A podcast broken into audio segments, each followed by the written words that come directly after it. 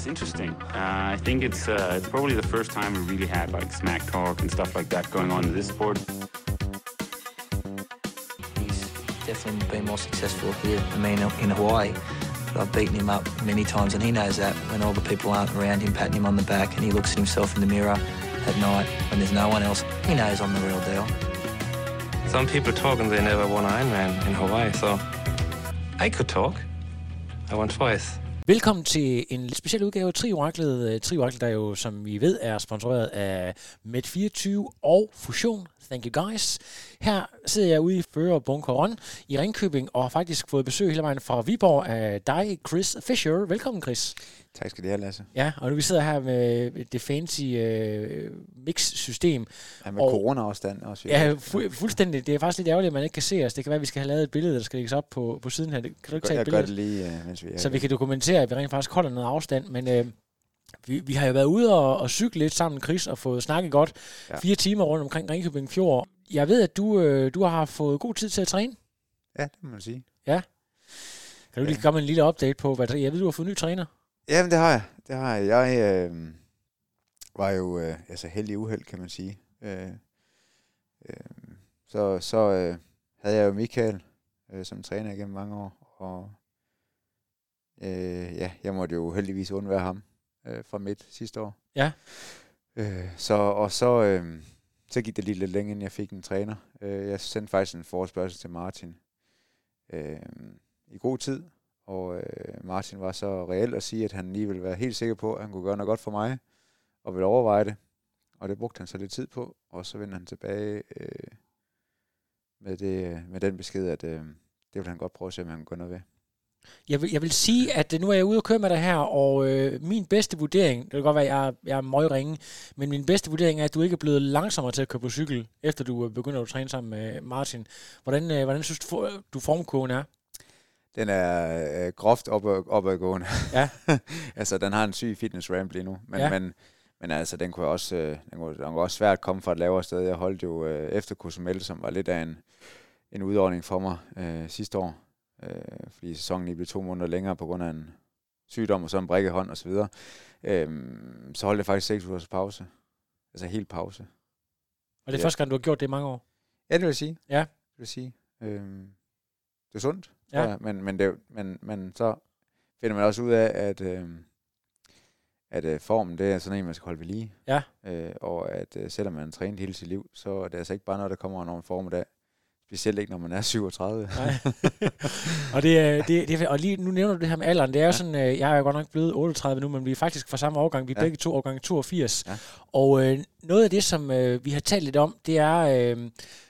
Chris, du har jo været i sporten en del længere, men jeg har rent faktisk fulgt sporten i stort set lige så lang tid, som du har været aktiv siden slut 90'erne. Ja. Og vi har kommet til at tale om, at der er et helt bestemt race, der betyder rigtig meget for os begge to. Og selve ideen til det her møde, det er jo faktisk, at der er jo ikke noget sport i hele verden, og mange af sportskanalerne, de genudsender gamle VM-kampe og hvad det ellers er, klassiske opgør. Og det har vores sport jo også en masse af. Ja. Så vi har gået og talt over, hvad kunne man finde af fede stævner, der har været på dansk jord, og hvad skulle man eventuelt starte med, hvis man skulle lave sådan en kavalkade. Og så talte vi om, at der er det her race, der har haft en kolossal betydning for os begge to. Vi skal tilbage selvfølgelig til den gyldne ære, til midt til slut 90'erne, hvor Morten Fenger og Sandvang var kongerne og udkæmpede noget, som vi måske godt kan kalde for den danske Iron War. Det vil jeg sige. Jernkrigen. Ja. Jeg har aldrig set det her opgør live, men jeg kan huske, at jeg læste om det i et magasin, der hedder Workout & Fitness. Der var sådan et mainstream træningsmagasin for folk, der godt kunne lide. Det var sådan en blanding af endurance og vægttræning og lidt om kost og lidt om blandet, der fandtes på det tidspunkt. Og de havde faktisk en stor artikel i omkring det her. Og nu har jeg været ved at opsøge en af de gamle blade, hvor der også er en rigtig, rigtig flot artikel, som Michael Ruhede har skrevet meget, meget levende. Og det er egentlig den, vi tager udgangspunkt i sammen. Så vi lige siddet og set YouTube-klassikeren Drømmen om Hawaii. Men Chris, du har rent faktisk været nede og set det her stævne. Og det er også der, hvor du virkelig blev hugt. Prøv lige at fortælle om altså, hvad kan du sådan huske i glimt? Vi skal lige igennem hele historien, baggrund og så videre bagefter. Men bare sådan lige, hvad der står klart for dig. Jamen, jeg husker det, kan man sige, det jeg husker, det var, jeg havde jo ikke forstået endnu, hvem der var hvem var det, der altså kan man sige, Morten Fenger var. Fordi Peter havde jeg lige kort mødt, fordi jeg jo kom på ungdomslandsholdet allerede den sommer der. Og vidste, hvem han var. Og fra dag et af, der var han bare min store helt. Og så havde jeg selvfølgelig hørt om Morten også. Men jeg fik virkelig set, hvem de begge to var den dag i Fredericia. Og kan man sige, jeg så dem, man så dem kun kort, og kan man sige, det var også meget at sige, at man kan huske så meget her 23 år senere.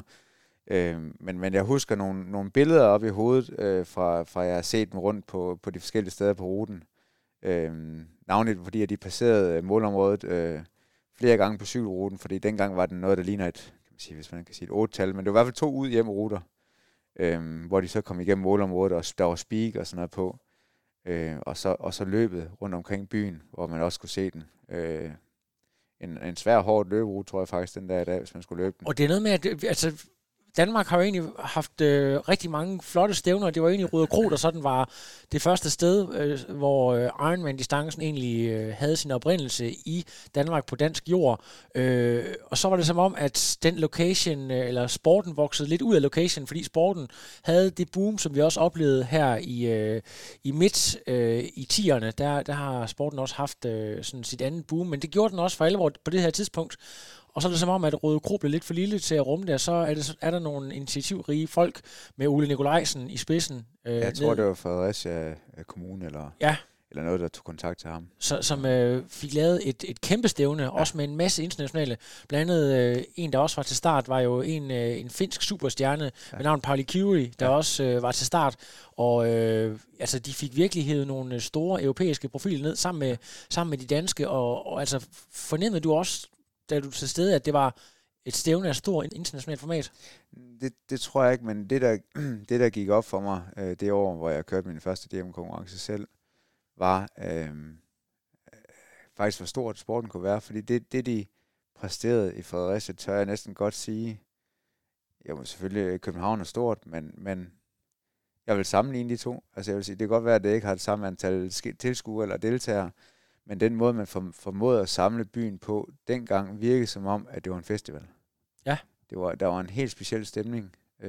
Så det var mere end bare en triathlon-konkurrence? Det synes jeg, det var. Ja. Det synes jeg bestemt, det var. Altså, det dragede mig helt vildt. Og den måde, man kunne se den på, gjorde også, at dagen altså, blev kortere. Altså, det var ikke sådan, det var langt og følge den med 8 timer og noget. Jeg synes bare, det var intenst og meget specielt at kunne følge den rundt i Fredericia. Men spørgsmålet det er også, om eftersom vi ved, at der er magasiner, der har skrevet, og der har måske været fjernsyn på, at man har været god til, og allerede på det tidspunkt, det er før, lang tid før sociale medier, at vide, at vi er nødt til at have noget omtale her, og sørge for, at pressen er her, og dække det her, og at det så går sig. Altså, hvis det nu havde været en eller anden, der havde vundet med en halv time, så havde det måske ikke været det samme, men det er jo et sindssygt drama, som vi måske ikke har. Ja, det har vi nok alligevel. Der har været flere tætte sejre senere, men det her, det var jo så mod de 2 absolut største, der gik head-to-head på det her tidspunkt. Ja, og det var meget vildt, kan man sige. Der var selvfølgelig en forhistorie med Hawaii og nogle andre stævner, hvor de skiftede, i hvert fald på den fulde distance, skiftede trone indimellem. Men kan man sige, hvor jeg tror, at Bent Andersen slog Peter til at starte med. Men Peter blev jo kongen på lang distance efter det år. Ja. Hvis vi prøver at sådan lave et billede af, hvem de her personer er, for jeg ved ikke, hvor mange historikere derude, der sådan har fulgt lidt med, så er det jo, altså Peter var jo sådan den fødte sportsmand, der havde svømmet, og faktisk skiftede fra konkurrencesvømning og blev A-rytter, og så til triathlon i slut 80'erne. Det betyder meget for os alle tre at være den bedste herhjemme, ikke? Det er ligesom om, det kæmper man lidt om, ikke? Så det man giver nok ikke så meget ved dørene, som man burde. Man kan sige, at Morten Fenger var nærmest det dimensionalt modsatte, der var kommet direkte fra cocktailbaren og noget guide nede i Spanien, og så lidt styrketræning. Det lange sigt er at blive verdens bedste. Og jeg bliver ikke verdens bedste, hvis jeg ikke kan slå 2 knoldtotter herhjemme fra Danmark. Altså, så det er ligesom, hvis jeg ikke kan slå Peter og Bent, så kan jeg sgu heller ikke vinde på Hawaii. Så lige nu er det hårdt, men det er måske det, der skal til for at rykke mig videre. Ja, og man kan jo sige, at han er nok prototypen på den danske atlet. Altså, dem, der kommer ind fra gaden af age-grupper, som kører og som begynder at træne meget, som godt kan køre stærkt, og som viste, at kan man sige, uden at have nogen opvækst inden for sport, at man, hvis man arbejder hårdt nok og længe nok, så kan man blive god til at køre triathlon. Ja. Og hvis man nu har vi siddet og set Drømmen om Hawaii, som, ja. som vi anbefaler alle lytter her, og gå ind og tage et kig på, deres fysik er jo også meget anderledes, hvor Peter jo ligner den her typiske svømmer, og Morten Fenger måske et helt hoved lavere, ja. Og så tilsvarende bred over skuldrene. Jeg vil nok den samme vægt, men bare et hoved lavere. Ja, lige præcis. Og så er det jo, hvad kan man sige, Peter har jo været et... hvad kan man sige, et geni nærmest inden for alt, hvad der hedder kort distance, ja. Hvor Morten Fenger var dominerende på Ironman-distancen, hvor han så bliver dansk mester i 94 og sætter en ny dansk rekord. Ja. Jeg tror, at det kan vide, om ikke det er Mogens Stranges ja. Rekord. Han sætter dernede med en betragtelig margin, og ligesom bliver kongen af Ironman-distancen. Og det, man så ser i Drømmen om Hawaii, det er, at de har selvfølgelig et mål om at skulle over og køre efter Hawaii, at de er kvalificeret, men at Peter rent faktisk tager en ny rekord fra Sandvang. Rollerne bliver byttet på en eller anden måde. Altså, når vi sidder og ser om forløberen her i 95, hvad er sådan dit indtryk? Man kan godt høre, at der stadigvæk er krig på kniven, men det er ikke sådan et direkte opgør på helt samme måde, som det, vi oplever i 97. Nej, men det er fordi, at der endnu, der er Peter jo ikke en trussel. Han er jo, som jeg ser det i hvert fald, udpræget, været kort distance, og har været den bedste derindenfor, det ved alle, men Morten har jo ligesom selvtiden, for han har den danske rekord, og har danske mesterskaber, og kørt stærkt ellers. Men det, der så sker nu her, det er jo, at der bliver to, der er lige gode, eller Peter, han er jo lige et fod foran Morten, ikke? Og så bliver der jo en kamp om den samme plads. Ja. Og det tror jeg måske, det er det, der gør forskellen. Ikke egoen, men det er, at der er to, der er lige gode. Ja.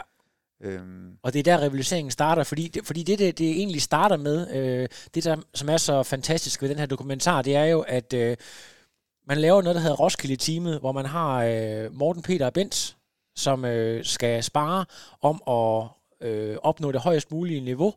Og det løber så rigtig godt i løbet af sæsonen, men så går udviklingen over al forventning, og så bliver de rent faktisk så stærke, at det bliver, som de også nævner i dokumentaren, lidt for meget af det gode, fordi at de rent faktisk, Morten havde måske troet, at han stadigvæk ville kunne holde sit edge, men altså de andre, de vokser sådan næsten op over hovedet af ham, billedligt talt. Det er jo faktisk også imponerende, fordi det man lige skulle huske i det her, det var jo faktisk, at de to, de var jo, altså Morten og Peter var jo på Sjælland, og Bent var helt altså for sig selv, ikke? Ja. Og tilbragt masser af timer for sig selv. Ja. Selvfølgelig godt nok under køndig vejledning og sådan noget, men han havde kun sig selv til pres, så jeg vil sige, Bents udvikling har jo været mere udfordret end de to andres, kan man sige, inden for de forskellige sportsgrene. Ja, der går også nogle historier om, der er mange, der taler om, at Bent i virkeligheden var det største talent i forhold til, hvad han egentlig kunne holde til at træne, at han på meget, meget lidt træning kunne han holde et utroligt løbeniveau. Ja, men han har så bare ikke talent for at træne nok. Nej, lige præcis. Sige, i forhold til han har så senere som age-grupper haft en ret vild karriere. Historien er jo så den, at teamet her går i stykker, eller i hvert fald holder op med at eksistere allerede efter et år, og det er vel også et eller andet sted et udtryk for, at det her musketer samarbejde, man snakkede om, det ikke rigtig kunne lade sig gøre i det lange løb, fordi at egoerne simpelthen blev for store. Ja, der har man nok ikke været bevidst om, hvad sådan kan man sige, de synergier, der kom ud af det. Jeg tror, at det kunne man måske nok godt med bagklogskabens lys. Altså, så kunne man godt gøre det bedre i dag. Altså selvom man har flere dygtige, kan man sige, det kan man jo se mange steder i dag, der er masser af squats, som fungerer, fordi træneren formår og ligesom at fjerne konkurrencen fra selve træningen, men det gjorde man jo bare ikke dengang. Der var det jo bare, altså indtil den Jeg har i hvert fald hørt mange anekdoter om ude fra Mosehuset, altså, hvor det egentlig bare handler om at køre hinanden midt over indtil man, og den første mål var vinderen på dagen, ja, og på en ganske mindre søndagstræning, ikke? Og det var... Det holder jo ikke i længden, hvis man skal... Lige præcis, og det, altså man får bare, også for de citater, der kommer fra dokumentaren, det der med, at de virkelig sådan... altså det betyder virkelig noget. Altså selvfølgelig er der måske en eller anden form for kammeratskab, men det er altså også bare egoer, som ikke rykker sig for den anden. Lad os prøve at hoppe ind i selve konkurrencen her og kigge på, hvad der sker. Jeg ved ikke, om du har magasinet liggende med nogle splits, Chris. Altså, jo, det har jeg. Altså kan man sige, det der fremgår meget tydeligt, det er jo, Peter, han er jo den bedste svømmer. Ja. Og klart op foran. Jeg tror, han er sådan noget som næsten 4 minutter foran efter svømningen. Ja. Og så er det faktisk, selvom Peter kører den rigtig skarp cykel, så er det faktisk Morten, der kører hurtigst af de to. Ja. Men måske også i et form for pack? Så, nu som jeg husker det, så har han jo, ham og Paul har nogenlunde samme cykeltid, ja, og kan I se det her? Hvor vi har den henne? Ja, vi har den her. Altså Peter svømmer i 48-40, som den eneste under 50 minutter, faktisk. Det er nogle hurtige tider også. Ja. Og har et godt skift. Nej, det ser ud som om, at altså, kan man sige, at Fenger har kørt sig helt solojagt efter Peter. Ja. Og det der, det sjove det her, det er, der er jo, nu skal jeg lige regne, 44 cirka imellem de to efter svømningen og skifte. Og så kører Fenger 43 hurtigere end Sandvang. Så der er 1 minut mellem, da de stiller cyklen i skiftezonen. Ja. Og så bruger Peter 1.27 på at skifte anden gang, og Morten Fenger bruger 45 sekunder. Og det bliver afgørende. Så har vi reduceret det der fra 1 minut til 18 sekunder. Eller sådan noget. 20 sekunder vel. Og der løber Morten så... Ja, det har så været med noget marken, du går nogle små decimaler, men så løber Morten så 10 sekunder hurtigt. Så inden for de sidste 42 kilometer, der er det maksimale afstand mellem de to 25-30 sekunder.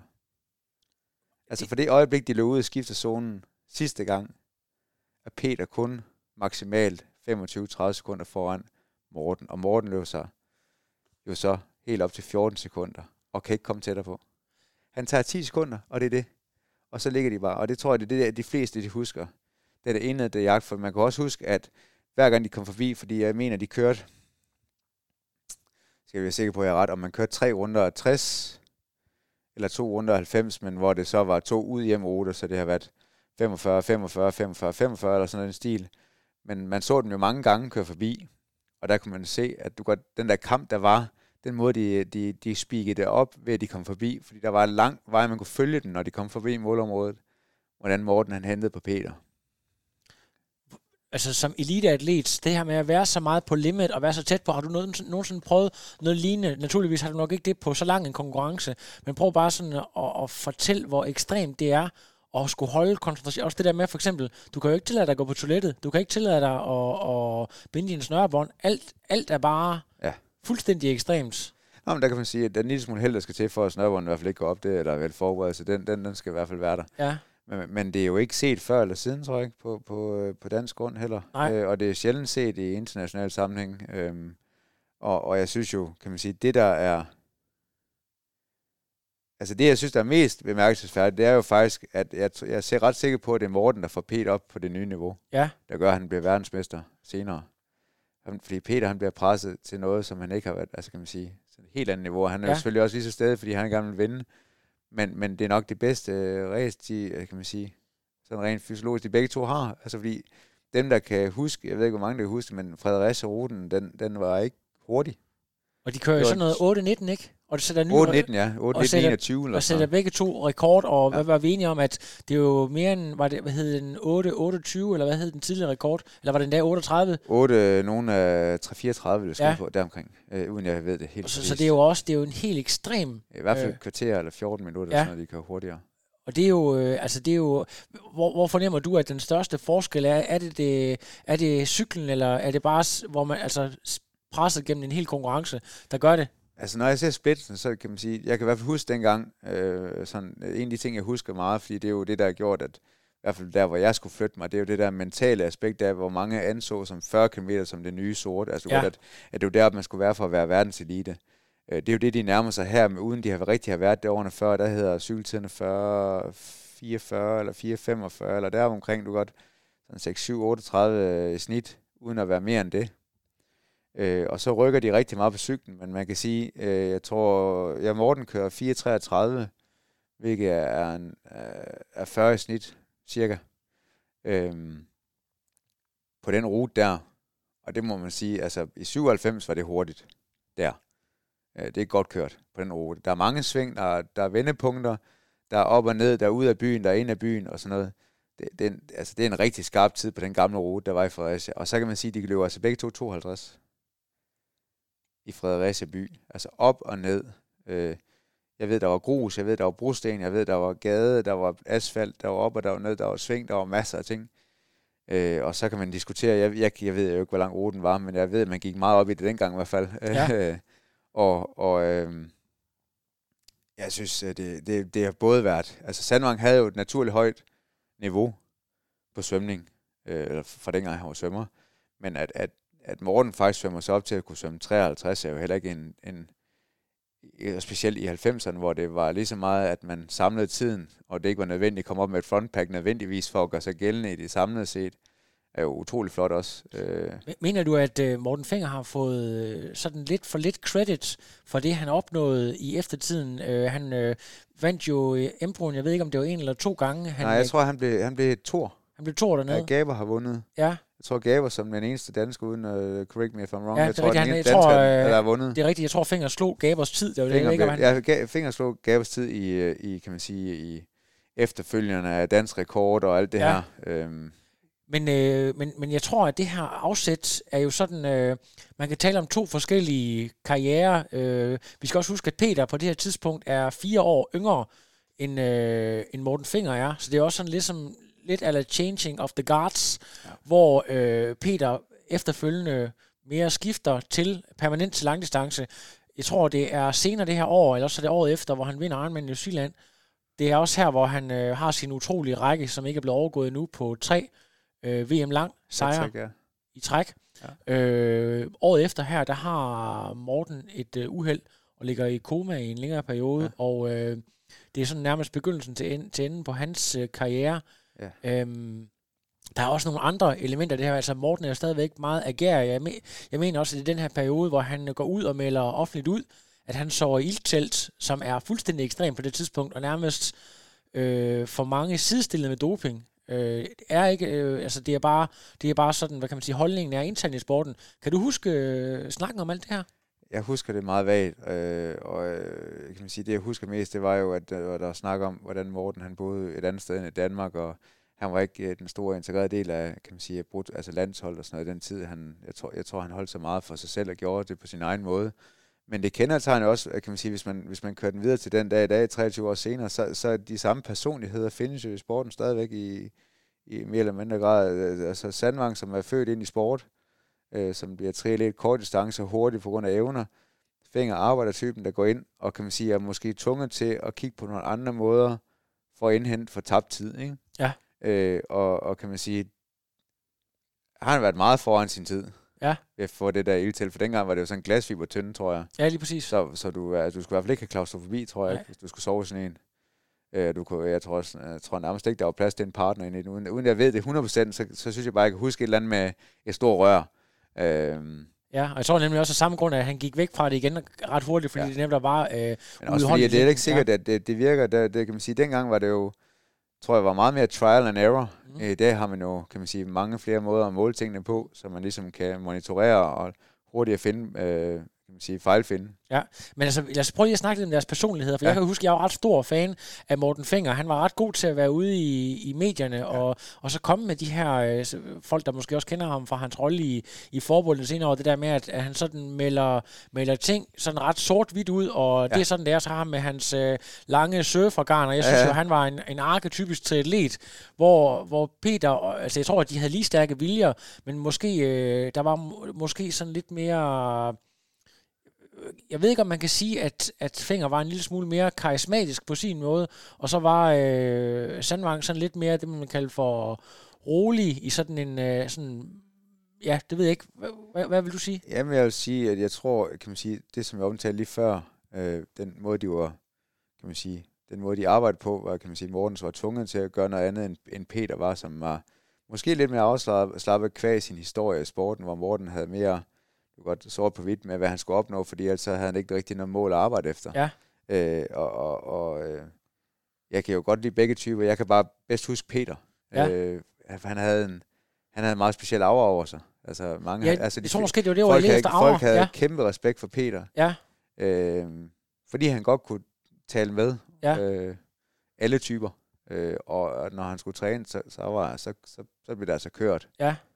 Og passe ting. Og sådan tror jeg, de begge to har været. Selvfølgelig, altså kunne de ikke gøre det, de gjorde. Nej. Altså i 97 kører 8-19 på dansk grund. Ja.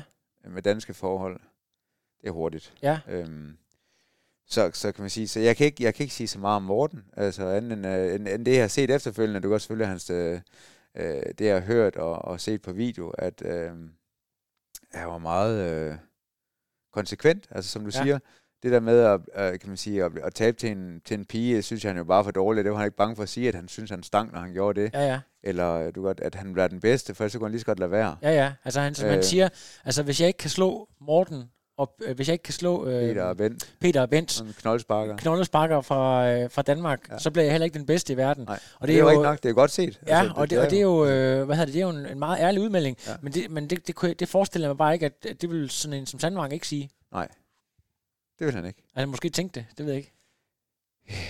Jamen det kan man jo kun gisne om, men jeg tænker, altså Peter, jeg tror, der kommer en anden selvtillid, når du ligesom er vokset ind i en sport, uden at, altså kan man sige, jeg har gjort det i triathlon, men uden at jeg har været specielt dygtig til nogen af delene. Du godt, men hvis man har været dygtig til at både svømme, dygtig til at cykle også, ikke? Ja. Så kommer man måske med en anden selvtid, der gør, at man er lidt mere afslappet. Det har jeg faktisk en kommentar til det der, fordi første gang, hvor jeg møder Morten Fenger, det er efterhånden ved at være små 10 år siden, eller måske lidt mere, hvor vi var på nogle af forbundenes lejre, hvor jeg var ude at cykle, og så fortalte jeg om, at jeg havde en stor drøm om en dag at komme til Hawaii og køre som age-grupper, og så kigger han bare på mig, og så sagde han, det var sjovt, for det har aldrig været hans drøm. Han ville kun til Hawaii, for hvis han kunne vinde derovre. Altså, han kunne slet ikke sætte sig ud over det der med, at det, altså, hvis man ikke kunne vinde, hvorfor skulle man dog så tage derover? Ja, det er præcis. Så det var et helt andet mindset. Ja, ja.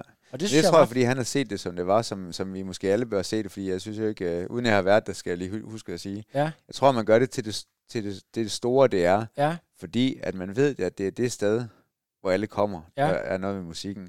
Så kan man sige, at grunden til, at Hawaii er evigt, det er jo fordi, at alle verdens bedste kommer for at dyste mod hinanden der. Ja. Fordi som i hvert fald som tilskuer til det på tv, ser det jo ikke ud som om, at det er hverken værre eller bedre end så meget andet. Altså de fleste triathlon-konkurrencer er jo ude hjem eller på en runde, man ikke når at se. Og ikke nogen, der går op i det der. Der er nogen, der går op i højdemeter og vind og konkurrence. Ja. Om man så lever 4 runder inde i en by, eller 2, eller 10, altså der er ingen, der går op i det der. Ja. Jeg ved, at Chris, du har sagt, jeg ved, at det er også dit store idol, så selvfølgelig har du meget til overs for Peter Sandvang, og jeg tror da også, jeg kan huske, at jeg har sendt et enkelt fanbrev som 17-årig. Det skal jeg da ikke sige mig fri for. Men altså, du mener rent faktisk, at noget af det, han lavede på det tidspunkt, og det niveau, han havde, stadigvæk ville være konkurrencedygtigt med noget af det, vi ser i dag. Hvad bygger du egentlig det på? Jamen, jeg synes jo, tider kan skjule mange ting, og race, udfoldelse og ruter og så videre der. Men når man var vidne til, altså også Morten ville jeg sige, altså havde kørt 4:33 på det udstyr, de havde dengang, med al respekt. Der er sgu ikke ret meget tuning af noget aerodynamik og noget tøj til, for at de var på vores standarder. Og Peter, han lignede jo ikke, selvom han kørte stærkt på en cykel, så lignede han jo ikke en, der blev opdraget i aerodynamik. Altså han sad meget, meget, altså meget åbent og, og kunne alligevel køre de der hurtige tider, og altså også, altså, sådan noget som New Zealand er jo ikke en, kendt som en hurtig rute heller, i de tider der, altså, jeg vil sige 4:37, også fordi jeg kender det at køre en Ironman under danske forhold. Nu kørte jeg Fredericia i 2007 på ruten der, der var den så lavet om. Jeg kørte også stafetten faktisk et år, jeg tror måske det var 98, sammen med Ole Vindergaard og Brian, hvor jeg tog cykeldelen, og jeg kender den gamle rute, altså 8-tallet som jeg kalder den, og det var bestemt ikke nemt, altså, nu ved jeg også hvilke cykler vi kørte på, og jeg vil ikke sige, at bare fordi man former en kulfiber efter en flyvænge, så betyder det, at man kører 10 minutter hurtigere, men bare det test, som jeg har lavet, som jeg har haft det smalle indblik i de år, jeg har kørt nu her efterfølgende, de sidste, ja, siden 2014, har det givet mig et indblik i, bare på min egen forsøgsrunde, hvad udstyr og dæk, tryk og viden herom kan gøre i forhold til fart. Og kan man sige, det tror jeg måske, der er mange, der siger, altså sådan en som hvis du hører Jan Frodeno interview, så vil han sige det samme. Han vil sige, jamen, hvis du tog Dave Scott og Mark Allen og satte dem på moderne cykler og gav dem lidt viden omkring det udstyr, og gjorde det dengang. Du kan se, de har kørt de 804 eller sådan noget i deres Epic Battle i 89. Ja, præcis. I 89. Ja. Altså når man så cyklerne fra dengang, og deres hjelme og deres tøj, og vi prædiker, hvor meget en dragt betyder i dag, og en hjelm kan give 10 watt, og et par dæk kan give... Altså, jeg ved, at fra det ene dæk til det andet med 20 i forhold til, så har vi 5 watt der. Lad os nu sige, at alle de tal, de passer, men lad os bare tage et af dem. Altså, det vil betyde rigtig meget. Alle ved, hvad 10 watt, hvis du kører 300 watt, så man nok er det, der skulle til for at køre 4:33, vil være mit bud, 40 i snit cirka, med hvordan de sad, og gav dem 10 watt. Så var der 5 minutter der. Ja. 4 minutter. Det er, men altså hvis du går ind og kigger på sådan en atlet... Og 52, undskyld mig. Ja. Men 52, når man ser både Morten og Peter, ja, som jo ikke, altså Peter er jo høj og elegant, men han ligner jo ikke nogen løber. Nej. Det gør Morten måske lidt mere. Men når man ser den løbe, altså efter den cykling og sådan noget, altså 52, ja, det var stadigvæk hurtigt. Ja. Ja, det er der mange, der drømmer om i dag. Ja, lige præcis. Er det måske det, der er sådan med, og det er jo ikke med... Næsten 4 minutter per kilometer men dernede. Men Nikes Vaporfly... Ja, men lad os nu bare sige, at de har sparet noget mere energi på cyklen. Hvis, men jeg ved godt, de presser hinanden derovre til det sidste og løb 52, ja, men jeg synes, det er imponerende at se en størrelse som Peter, som ikke, altså som var trimmet og flot, men han var jo ikke sådan helt skarp, ligesom Jan Frodeno for eksempel, sådan helt var slem, og alt var på rette hylde. Det var jo stadigvæk en, der havde det deltidsjob i Unibank, og eller i hvert fald i lang tid ind i det, og du godt havde en anden livsførelse, når man ser det, og så du godt, hvad de kunne bedrive. Jeg synes, jeg er ret imponerende. Men altså bare det her med, at en ting det er, at man har måske set det i en kort triathlon-konkurrence, måske også på mellemdistancen, men på en fuld Ironman, og så se nogle atleter presse hinanden så voldsomt. Det må jo også betyde, at på et eller andet tidspunkt, så er der nogle fysiologiske ting, hvor det handler om ting op i hovedet. Altså, det fortæller jo om, hvad det er for nogle mennesker, det her. Ja, hvor meget de gerne vil over hinanden. Lige præcis. Ja. Altså, det der med, at man egentlig sætter sig ud over, hvad der egentlig er... altså, kroppen, den har formentlig sagt... Nu ved jeg ikke, om det også står beskrevet der, at de nærmest ikke kunne komme i kontakt med atleterne efterfølgende. Jo, at de var helt væk. At de var fuldstændig væk, og ikke vidste, om de hed Ibe eller Bo. Men mange vil jo også i dag vil være for fine til at blive nummer 2, og du godt at finde undskyldninger for, eller jeg ved ikke mange, men mange, nogen vil finde undskyldninger for, at de ikke vil blive nummer 2, og der var noget andet galt. Ja. Men Morten kørte sig op til at komme i striking distance af Peter, ikke? Ja. Og løber, altså der skal også meget vilje til fra Mortens side, for når han ikke henter på Peter, til at sige, okay, jeg er tilfreds med nummer 2. Ja, lige præcis. Helt ind til sidste stykke. Ja. Håber og tror han på, at det kan gå galt for Peter, eller han lige kan få, du godt, hvad er 10 sekunder? Det er jo 50 meter med en fart. Ja. 50 meter. Jamen det er faktisk... Det er jo størrelsen på den ene længe, eller du godt den ene led af en almindelig parcelhusgrund. Ja. Jamen det er faktisk jo, en rigtig... Det er jo ingenting igennem de gader rundt om hjørnet. Hver gang han drejede hjørnet, så med det samme han kom rundt om hjørnet efter, ja, Peter, så han kunne se ham med det samme. Han ser en spadebukse, han ser et eller andet... Ja. Det var helt vildt at holde sig så meget i... snoren, om ikke løber side ved siden om hinanden. Ja, lige præcis. Og så blev ved med at holde det der tryk. Og også et kredit til Peter. Prøv lige at høre, han kørte 8:19 i 97 i Fredericia. Han var alene hele dagen. Han havde alt at tabe. Det er fandme flot kørt. Sådan, nu, hvis vi kigger tilbage af alle, det er jo selvfølgelig, der er nogle resultater og tider helt i starten af 90'erne og slut 80'erne, jeg ikke har fuldstændig styr på. Mm. Men vil du mene, at det er blandt de bedste resultater, der er lavet sådan overall, hvis man sådan skal forsøge at rate det en lille smule med forbehold for alt, hvad der sådan er sket? Er det noget af det ypperste, vi har set? Nu snakker vi om, at personligt har det betydet noget også for os, hvis man skal være lidt... Ja, det betyder rigtig meget for mig. Objektivt. Altså, ja. Vil du så stadigvæk sige, at det ligger... Det former det billede, hvorpå jeg gerne vil køre triathlon. Det kan man sige, det har så stadig holdt fast i på godt og på ondt. Men det er jo sådan, når jeg ser for eksempel personligt den triathlon, jeg vil gerne vil køre, så er det ud eksekveret ligesom Morten og Peter gjorde. Der er ikke noget med, at der er 10 meter regel eller noget som helst. Der er enten foran eller bagved eller forbi, eller du kan falde tilbage. Det var rent, altså det var rent enemandspræstationer det her mod hinanden. De kunne ikke engang have øjenkontakt, de kunne ikke snakke med hinanden, men alligevel pressede de hinanden på et kan man sige et ubevidst plan. Peter skulle hele tiden have en fornemmelse af hvor Morten var henne, og han var den jagede hele vejen igennem.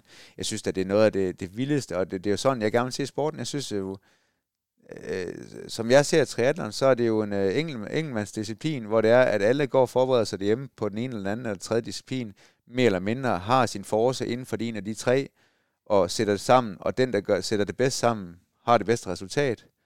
Og det er sådan, jeg synes, det bør være, og kan man sige, der er jo ingen tvivl i min verden om, at når man kører, som de to gjorde, så er det jo en ren præstation.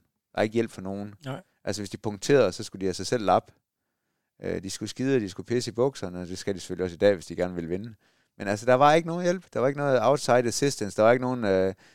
juledepot, der stod og ventede. Der var ikke noget med, at kan man sige, at jamen altså, der var ikke noget hjælp udefra. Pauli Curie er også med i det her race, og var en ret stor stjerne i midt-90'erne fra Finland, og det kan godt være, at han havde set sine bedste race på det her tidspunkt, men det vidner vel også lidt om det her med, at når det ikke handler om prestige, i form af sejre og store pengepræmier, men når det sådan er sådan innate rivalisering, der driver en. Yes. Altså det der med, at de distancerer en kan man godt sige, international stjerne på den måde, eller hvad fortæller det dig?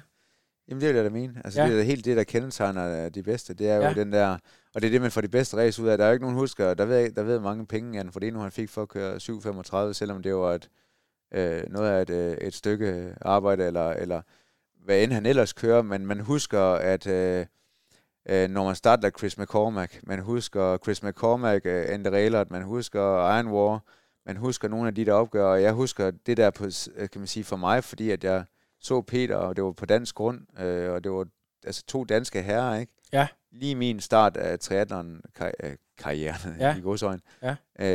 Det betød det helt vildt meget at se, at man over 8 timer, altså en lang, lang dag, at der var 14 sekunder mellem to atleter. Altså, hvor meget er muligt? Jamen, altså, to vidt forskellige mennesker.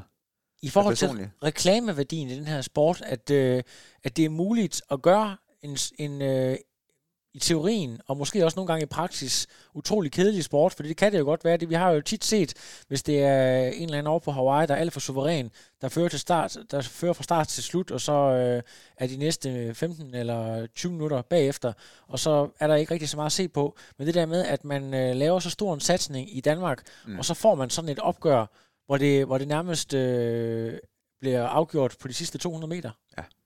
Altså, hvad er oddsene for det? Altså, det der med, at det kunne næsten... Altså, hvis ikke man vidste bedre, skulle man næsten tro, at, du ved, at man havde fået en PR-agent til at arrangere det sådan. Jamen, og kan man sige, hvis du kigger på i dag, så vil det der jo være... Det ved jeg ikke, det er også svært at sammenligne med nogen, det skal man jo heller ikke. Men det er jo uovertruffen i Danmark, det der. Altså, den måde, det er jo langt foran sin tid, i hvert fald, hvad man får, når man ser andre steder, og de har selvfølgelig nok fundet inspiration andre steder fra. Men ruten... Og kan man sige, det der med at fange, at det skal være et stævne centrum. Og gøre det til en oplevelse, hvordan de kommer forbi selve stævne centrum, så man kunne følge med fra sidegaderne og sådan noget. Det var rent logistisk, kunne du jo gå ned ad gaderne og se den rundt omkring. Og jeg kan huske, manualen, den har jo været 4 sider. Ja. Inklusiv startliste, tror jeg. Der var ikke gjort ret meget mere ud af det. Alle vidste, hvad de skulle gøre. Alle gik op i at forberede sig, og så komme og have læst på lektien og kende reglerne. Det var ikke så svært. Der var selvfølgelig ikke nogen, der smed deres slanger. Der var selvfølgelig ikke nogen, der smed deres stjæles. Det havde det nok heller ikke dengang. De lå ikke på hjul, fordi det var ikke interessant at ligge på hjul. Det var interessant, at der var slet ikke alle de der regler, man skulle forholde sig til. Fordi sporten var ikke blevet så stor, så man kunne... Man havde alle tiders udstillingsvindue for de store stjerner til at vise vejen. Og nu er det omvendt. Lad mig bare prøve at smide den ud her. Hvad betyder kulissen i forhold til en performance? For vi har jo også set store opgør på en pløjemark et eller andet sted i Sjælland, hvor Allan Sten Olsen er i sprintduel med en Peter Østergaard for nogle år siden, altså hvor det bare er sådan et lille lokalt stævne og sådan nogle vimpler ude i siderne, og det er jo selvfølgelig også et episk øjeblik, men det er jo bare, du ved, ude ved en eller anden sø i Ganløse, i forhold til en relativt stor jysk by, hvor hele byen bare er gået sammen om at lave en kæmpe fest, og man ved ikke rigtigt, om det er landskamp, eller om det er Ironman-stævne. Jeg tror, at de fleste vil have en del, altså som, hvor den ene eller den anden tiltaler. Altså kan man sige, fordi det på pløjemarken tiltaler jo den, der har arbejdet for det, og som sætter pris på sin egen præstation, og det er i fokus.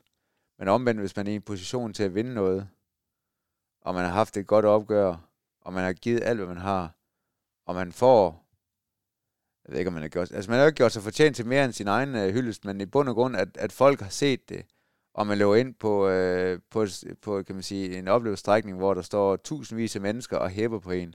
Altså nu kan jeg for eksempel sige, sådan noget som Challenge Herning-Billund, dengang det var der blev der gjort, kan man sige, nok fordi der ikke var så kendte navn på langdistancelisten, men der blev der rigtig meget ud af kortdistancelisten med kommentarer og sådan noget, at man slet ikke blev lagt mærke, altså der blev ikke tv-tid til den lange distance.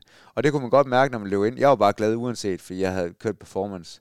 Men da jeg oplevede det første gang, jeg havde vundet Challenge Danmark der i 16 igen, og så prøvede at køre, jeg tror det var det år, jeg kørte Regensburg også, hvor man kom ind i katedralen, hvor der stod, det var sat scener op, altså store scener, det var fuldt hele dagen, vi løb omkring den der katedral hele tiden, eller kirke, eller domkirke, eller hvad det nu var.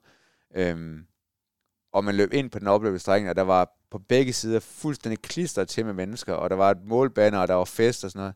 Det var sådan noget helt andet. Ja, ja. Og sådan var det også i Fredericia, der var jo, jeg kan ikke huske det der sted, når man kører fra Viborg på 13'eren, ned mod Vejle, der er dem, der udlejede tribunerne i sin tid, de holder til. Ja. Hver gang jeg kommer forbi dem på vej til Vejle, så skænger jeg dem en tanke. For jeg kan huske de blev stillet op dernede, de der store tribuner, det var nogle af de første, jeg gjorde. Ja. Jeg havde set på hele den, jeg tror siden over mod vandet, ja, var tribunerne.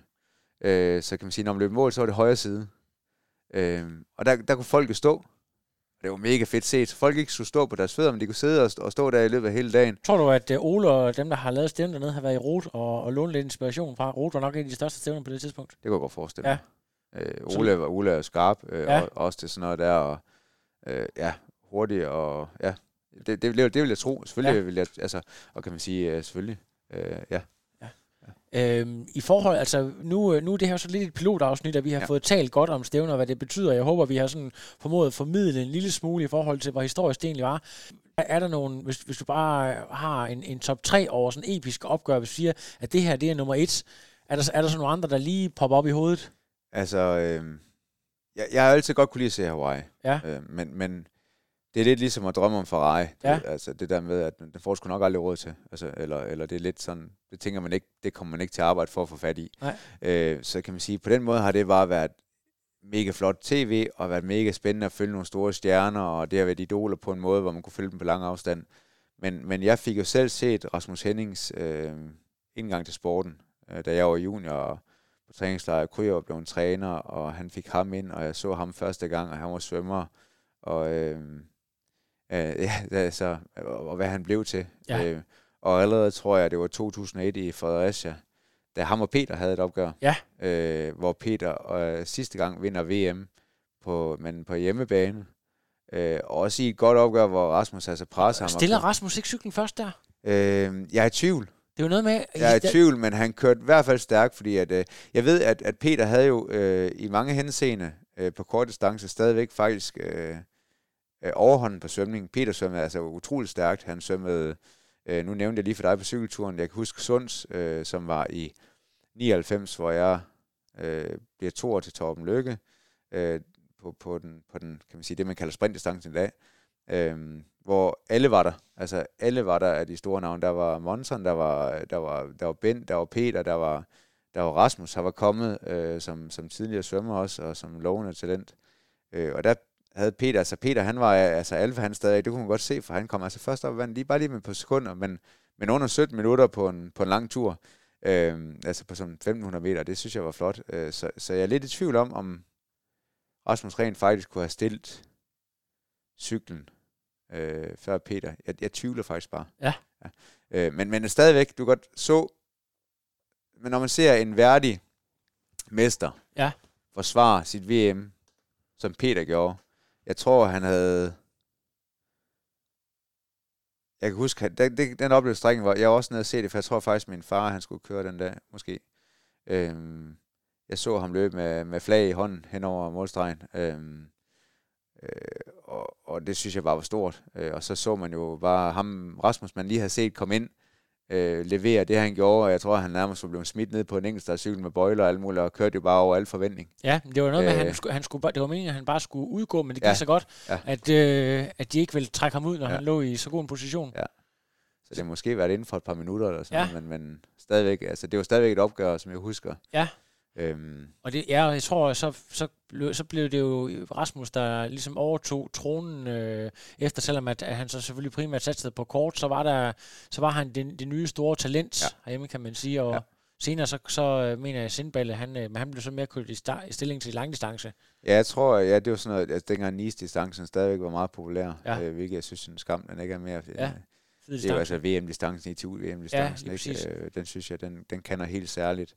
Har du noget inden for de sidste 10 eller 15 år, som står særligt skarpt, du enten selv har været involveret i, eller været tilskuer til? Ja, noget, kan man sige, selvom jeg er triatlet, så er jeg jo meget skabsstuerlet. Ja. Eller det er jeg ikke. Jeg tror bare aldrig, jeg har rigtig givet det chance, fordi jeg synes altid, at triatlet for mig har været det ultimative, selvom jeg ikke er fantastisk i vandet, i hvert fald i forhold til de øvrige to. Ja. Men jeg har set Benny van Steeland afdøde nu. Ja. Duatlet perform. Jeg så ham. Kan det passe? Jeg har set ham i 7. Og det var han døde vist det år, så jeg tror, han var forsvaret et VM-titel der. Yes, så døde i Richmond, Virginia, hvor jeg selv var udtaget til at køre. Og jeg oplevede ham, jeg løb med ham og så ham, kan man sige, ude på ruten, og hvordan han bare var suveræn, og havde, kan man sige, den sport har fået for lidt kredit i min verden, men det er den jo selvfølgelig også selv ud om, fordi det, i forhold til seværdighed og sådan noget, men duatlon er jo bare en voldsom hård sport, og se ham eksekvere var fantastisk flot, det må jeg sige. Og jeg har jo haft et par atleter på, både en belgier og en schweizer, som man kan gå ind og høre på nogle af de tidligere podcasts, som også har arbejdet rigtig meget med duatlon, der fortæller om, hvor fantastisk han var, og bygget på, som sådan virkelig made for sport. Hvad var dit indtryk af ham? Jamen også, det, kan man sige, jeg tror, at de fleste af os fanges jo stadigvæk af fysik. Ja, nemlig. Og når man ser... Jamen også fordi man går jo op i sig selv. Altså du træner og kigger dig selv i spejlet hver dag. Det går ud fra, at mange sportsmennesker gør i hvert fald, fordi at det er jo kan man sige, betaling for ens arbejde, det er jo også, hvordan man fremtoner fysisk. Ja. Og når man ser nogen bevæge sig, og samtidig deres fremtoning, den bare på alle måder... stråler elegance og styrke, og du godt, altså, jeg tror måske, det er sådan noget kriger noget, du ved godt, sådan noget, hvor man bare tænker, ham her, han er bare et overmenneske. Jeg synes bare, han var fascinerende. Ja. Jeg har aldrig snakket med ham. Jeg tror, jeg gav ham hånd. Han var så venlig at gå rundt og give alle hånd, jo dengang vi kom i mål. Men bare det at se ham, synes jeg var fantastisk. Det at være vidne til dygtige mennesker, synes jeg jo... er helt fantastisk. Ja.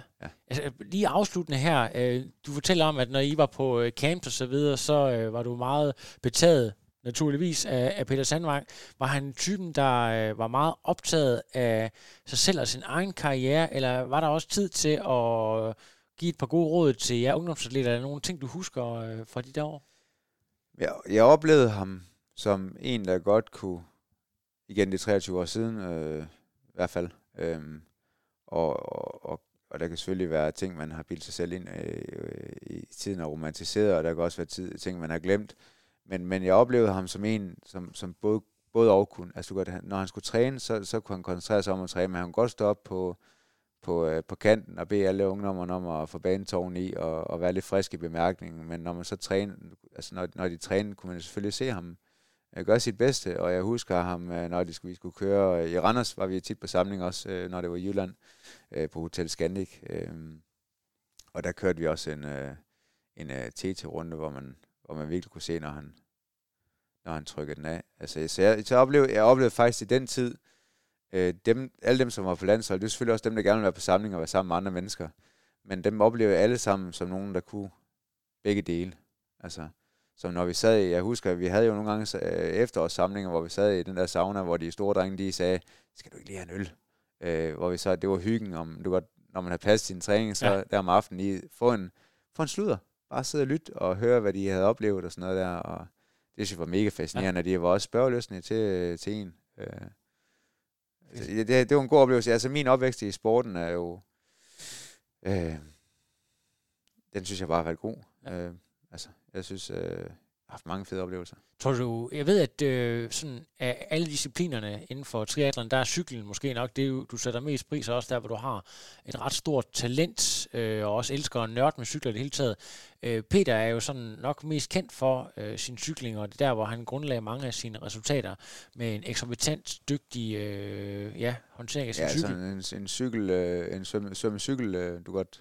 Combo, ja. Der sparkede. Og så var han jo heller ikke, kan man sige, selv efter nutidens standarder, hvor mange anser en god cykel, der kan løbe under 3 timer stadig som et stykke... Hvis ikke man er komplet menneske, du ved, som nogen også er, men det er jo stadig flot at løbe under 3 timer. Ja. Men vil du tilskrive Peter Sandvang noget med din forkærlighed for cyklen, at det er ligesom der, hvor du blev fascineret? Og ja, det vil jeg tro. Ja. Også fordi han var et monster på en cykel også til træning. Altså, og alle ville jo gerne køre fra ham til træning også. Ja. Og jeg tror heller ikke, han lader skjul på, at han også gerne vil køre alle i stykker til træning. Men har du været med i nogle af de der København-træninger ved Mosehuset, som man har hørt så meget om? Jeg tror, jeg har været med til en enkelt gang. Ja. Og det foregik også med, at det var alle mod Peter Sandvang. Ja, men det nåede man jo så ikke så langt. Nej, der var han væk. Ja. Jeg har oplevet ham ikke engang derovre. Ellers har det primært været de samlinger, hvor vi også kørte meget, altså hver for sig. Ja. Vi kørte selv sagt ikke med det store, men vi kørte tit ud til enkeltstartsrunden, og så kørte derude, og der blev taget hånd om os separat, og havde en anden slags træning. Ja. Så meget har jeg heller ikke trænet side om side med ham. Men kan man sige, start og slut sammen, og middagsbord og morgenmaden og så videre. Var vi jo fællesskab. Fantastisk. De gange, hvor vi var Randers. Ja. Ja. Så, men lad os håbe, at der ikke går så lang tid, inden Peter Sandvang faktisk kan komme ind på Trioraklet og så fortælle om hele karrieren. Det er jo, der er skrevet flere artikler om det, men det er som om, det der med at kunne få mesterens egne ord på de her forskellige episoder, det er der lidt ekstra værdi, men det vil også kræve, at man er ekstremt godt forberedt, fordi der er ret mange highlights i den karriere. Det er jo det vil jeg sige, og jeg vil sige, kan man sige, uden at være alt for nostalgisk, så synes jeg også, at det fortjener sin plads i historien. Det, som det bedrevet i midt-slut 90'erne herhjemme. Altså også selvfølgelig helt fra spæde start, når man gør så meget ud af internationalt og lovpris, både Dave Scott og Mark Allen, så har vi jo sideløbende nogen herhjemme, som laver, kan man sige, uden at have hands-on med, hvad de gjorde for at være rigtig dygtige og være pioner inden for deres, kan man sige, deres lande, eller deres område, så havde vi jo folk herhjemme, der faktisk sideløbende gjorde lidt af det samme, ikke? Og så, hvor udviklingen herhjemme også gik fra at køre lige over 9 timer, og så til at køre 8-19 inden for få år, jo ikke engang et årti, altså, så skete der det skift i tider, hvor hurtigt vi udvikler sig hjemme i forhold til, at man egentlig bare kunne se, hvad der skete i udlandet. Ja, præcis. Og kan man sige, rent evnemæssigt, så tror jeg ikke, der er sket ret meget fysiologisk med os. Jeg tror, der er sket rigtig meget på udstyret, men jeg tror, at de, som kørte så stærkt dengang, hvis de havde viden og udstyret, ville jeg tro, at de selvfølgelig kunne være samme sted, som mange er nu. Og det synes jeg faktisk også har en plads, kan man sige. Mange husker Rasmus Henning, også fordi han har deltaget i OL. Han vandt noget Hawaii, og han har kørt mange gode resultater. Også kørt godt på Hawaii, jo, og det samme med Sindballe. Men det at vinde VM 3 år i træk... Hvor vil du rate ham hen, hvis du kunne tage dem? Altså Henning, Sindballe og Sandvang, hvis de har, jeg siger, det er de tre store.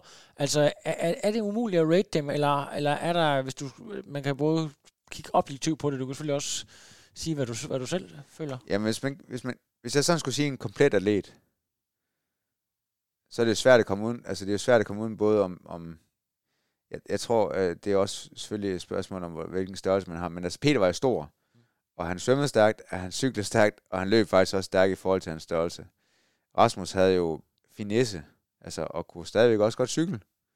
Og så løber han jo også i rute 239. 39, ja. Så han kom efter det hele, fordi han var kort distance, og det er fordi han skulle løbe stærkt. Ja. Og så vil jeg sige, Sindballe er jo bare den, der rent metodisk arbejder mest med Hawaii. Ja.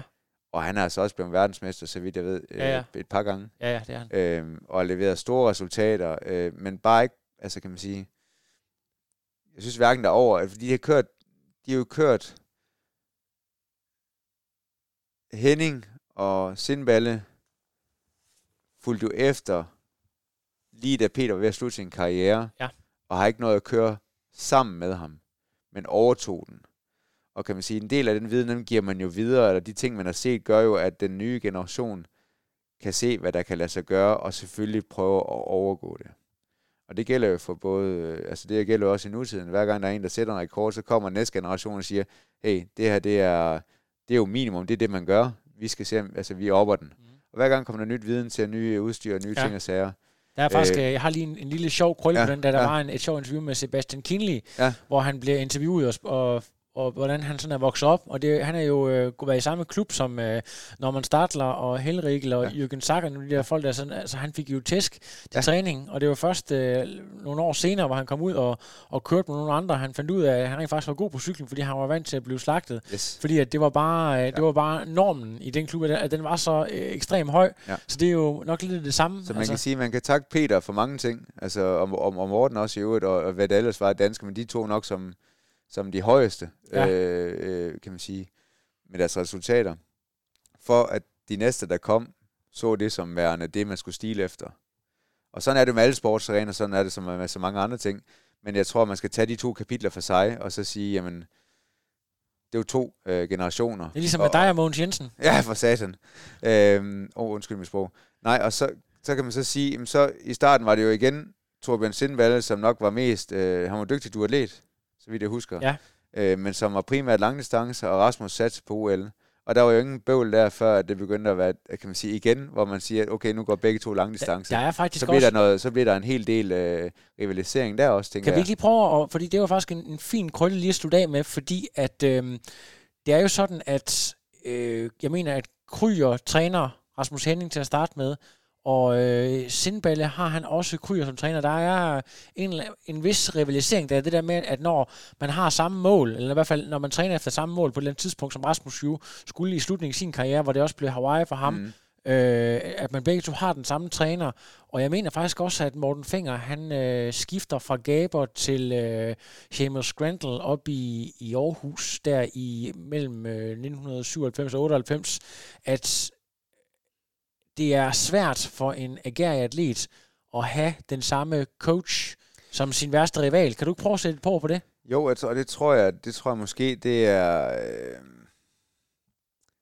mangel på viden og mangel på at snakke sammen, fordi at man kan man sige, en atlet får jo, altså de får jo sjældent samme besked. Men det jeg tror, der det handler om, det er jo det der med, at man føler, at der er en vidensdeling, at man er blottet for det, man er god til, måske. Uden at have haft det samme problem. Jeg har aldrig haft problemer med, og det er dels fordi jeg ikke har haft niveauet som Martin Jensen for eksempel, men han er jo ekstremt dygtig. Men jeg har haft min egen mission med tingene, og det har jeg kunne holde mig til. Men jeg tænker, hvis man går efter at tænke på, at man gerne vil vinde ting, og ikke tænker på, at jeg arbejder så hårdt, jeg kan, og kører det bedste, jeg kan, attituden, du gør den indgangsvinkel til den, uden at sige, at den ene er værre, bedre end den anden. Men hvis man begge to vil være den bedste, så kan jeg godt forstå, at der kan være problemer med, at man måske tænker, okay, men så deler han den der viden med ham der, og jeg vil gerne have et guldkorn, og men man kan se... Men det er også det der med, at du er ærlig over for din coach, og alle de problemer og lige du har i lasten, det er jo som om, at du føler lidt, at den svaghed, som man jo skal blotte over for en coach, også et eller andet sted blotte over for din værste konkurrent. Ja, og det er måske en ganske almen misforståelse, det der med, at man ikke får kommunikeret, for jeg tror aldrig, der har været nogen coach, der har brugt det mod deres atleter. Nej. Altså jeg ved som en, som Michael Kryer kender jo ganske godt til at vide, hvordan han håndterer... har håndteret sine atleter, og kan man sige, selvom det også har været svært for ham med dem, så har han jo været rigtig dygtig til det alligevel. Og der har selvfølgelig været et sted, hvor deres vej krydsede, fordi at Torbjørn havde forgængeren for at lave en hel masse undersøgelser i forhold til varme og sådan noget, som Rasmus så kunne få glæde af. Og kan man sige, det er jo selvfølgelig ærgerligt for Torbjørn, der er jo ikke nogen, der har gjort det før ham, men sådan er det nu engang.